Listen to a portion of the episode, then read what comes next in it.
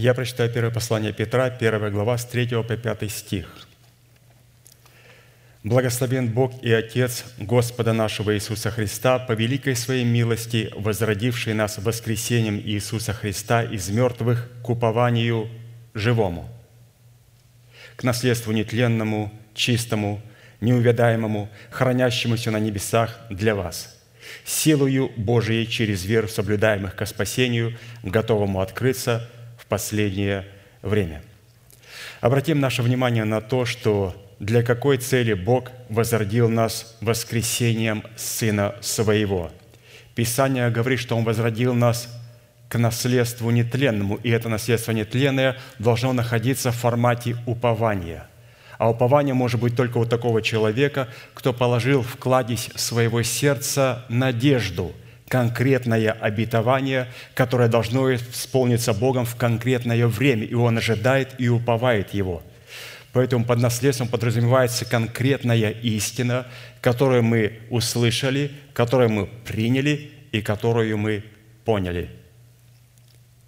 И согласно Писанию, если эта цель каким-либо образом будет искажена или извращена, то серебро нашего спасения, выраженное в возрождении и воскресением Иисуса Христа, не будет пущено в оборот – в библейском употреблении слово «наследство» означает имущество, имение, богатство, которое наследуют дети по смерти своего отца, вследствие чего они называются наследниками.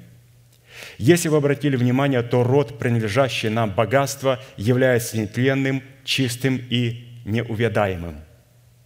В то время как все богатства, выраженные в земных ценностях, определяются Писанием как неправедные и тленные – которые Писание предполагает инвестировать в самый прибыльный банк, который трансформирует их, эти тленные и неправедные сокровища, в сокровища нетленные и в сокровища праведные.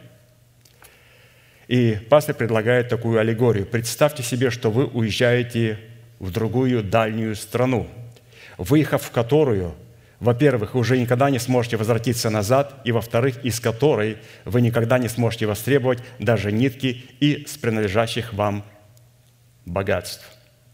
Однако у вас есть возможность, прежде нежели вы переправитесь на свое постоянное место жительства в эту прекрасную страну, перевести все свои средства и валюту той страны, в которую вы направляетесь, и поместить ее в банк этой страны на свое имя. Матфея 6, 19, 20. «Не собирайте себе сокровища на земле, где моль и ржа истребляют – и где воры подкапывают и крадут.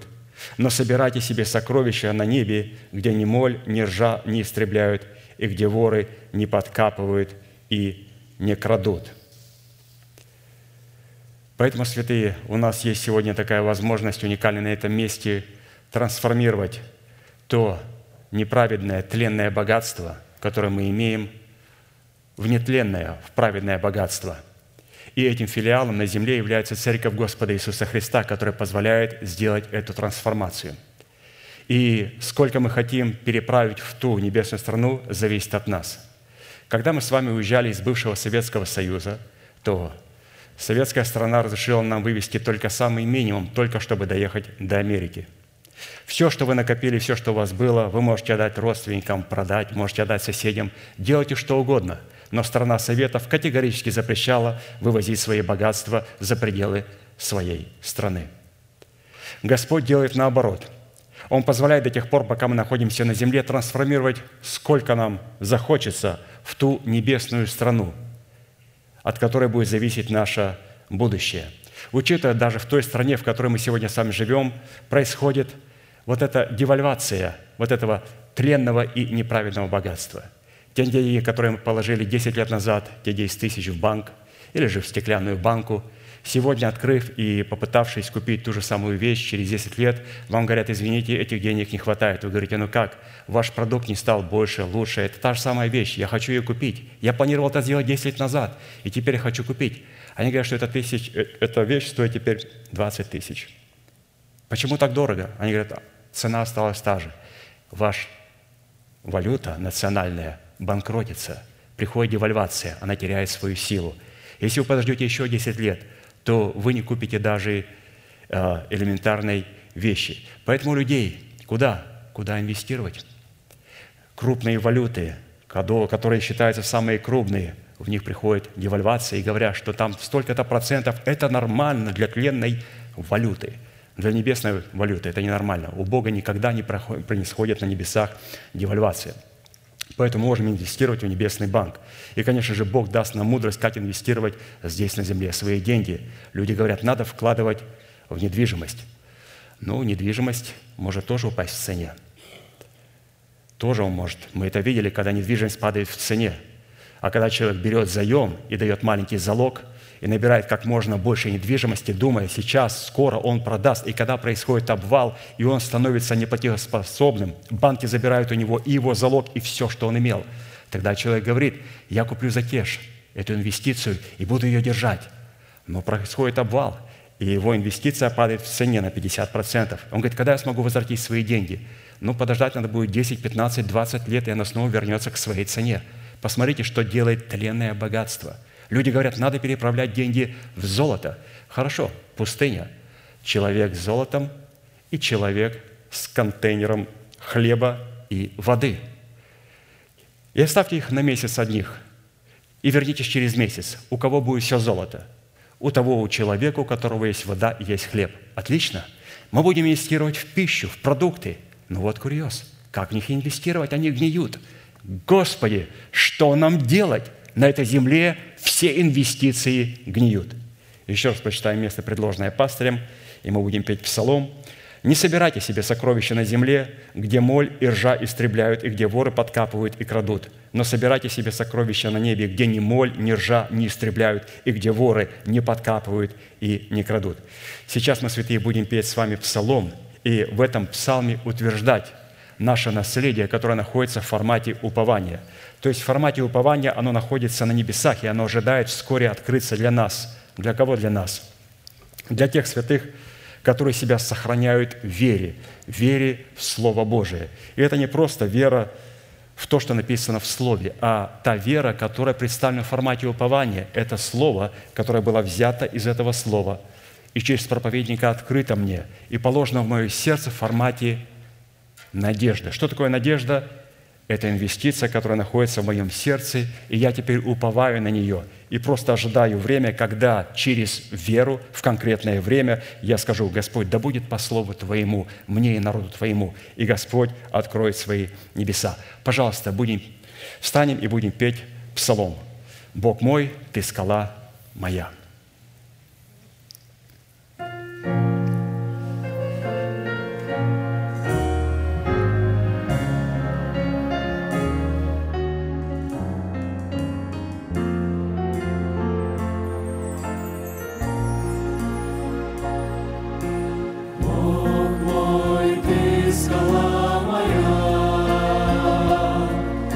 Чисто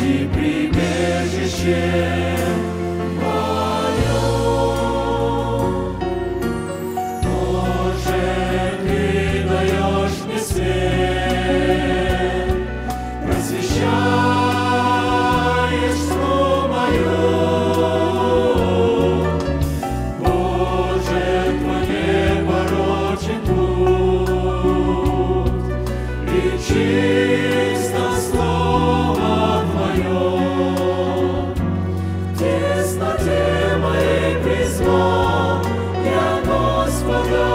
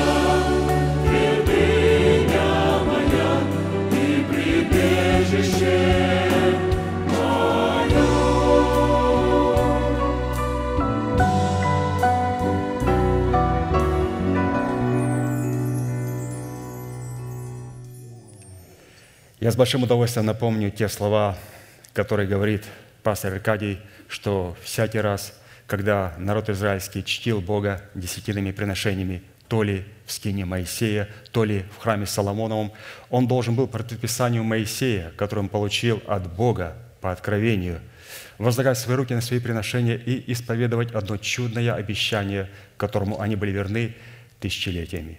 Мы с вами, будучи тем же корнем, тем же Израилем, привитый к тому же корню, питаясь соком той же маслины, сделаем то же самое. Протяните вашу руку, правую, символ правовой деятельности, и молитесь, пожалуйста, вместе со мной. Дорогой Небесный Отец, во имя Иисуса Христа, я отделил десятины от дома своего и принес в Твой дом, чтобы в доме Твоем была пища. Я не отдаю ее в печали, я не отдаю ее в нечистоте, я не отдаю ее для мертвого – я глубоко верю в Твое неизменное Слово и рад, что имею привилегию выражать мою любовь и признавать Твою власть. И ныне, согласно Твоего Слова, я молю Тебя, прямо сейчас, да откроются Твои небесные окна, и да придет благословение Твое до избытка на Твой искупленный народ во имя Иисуса Христа. Аминь. Будьте благословенны. Садитесь, пожалуйста.